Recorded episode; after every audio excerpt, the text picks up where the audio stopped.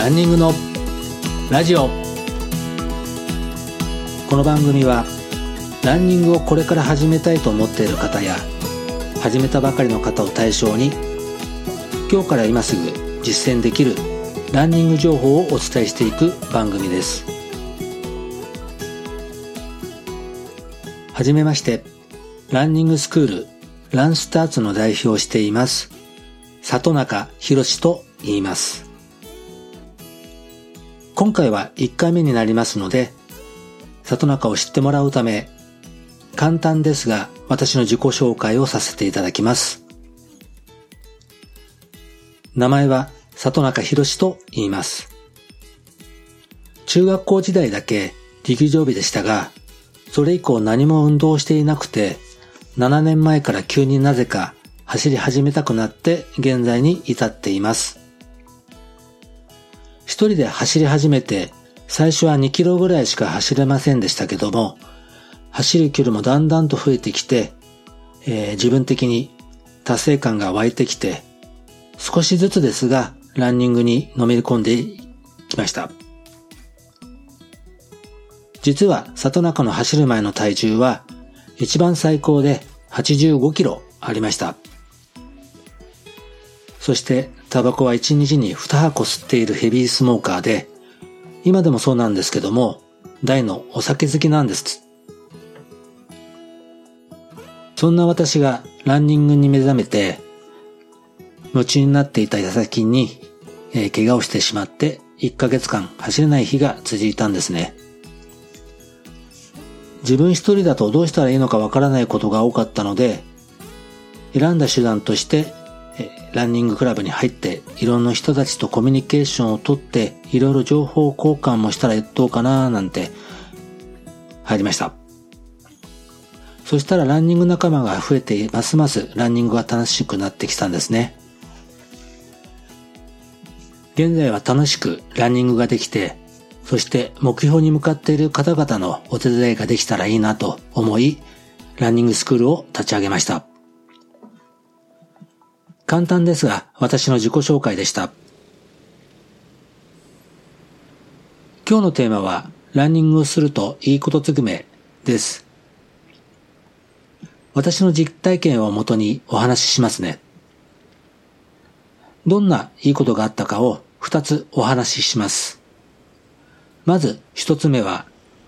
体重が減ったことが一番嬉しかったことです。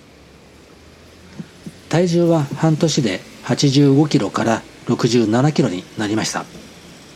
自分でも結構びっくりしてます。それと、毎年健康診断で必ずと言っていいほど再検診の告知をされていました。いつも引っかかっていた内容は、当然メタボです。そして肝機能の数値が高いって言われ続けていました。まあ、要するに太りすぎってことなんですよね。でも、ランニングを始めたら再検診はなしになって、久しぶりに健康体と太鼓判を押された気になって、嬉しい思いをした記憶があります。そして今では風邪もひかなくなり、太りやすい体質も改善できて、太ってもだいたい5キロぐらいまでで持続できています。走っていると体内の中性脂肪が燃焼しやすくなって、それとバランスの良い食事をとっていれば、大体脂肪も減っていくのと体重も管理できることができます。二つ目は精神面で前向きに考えられるようになったことです。そのせいもあるのか、走った後は嫌なことも忘れるぐらいになって、結構、すっきりとした感じになって、ストレス発散にもなっているのかなと思っています。ランニングしていていいことはまだまだありますが、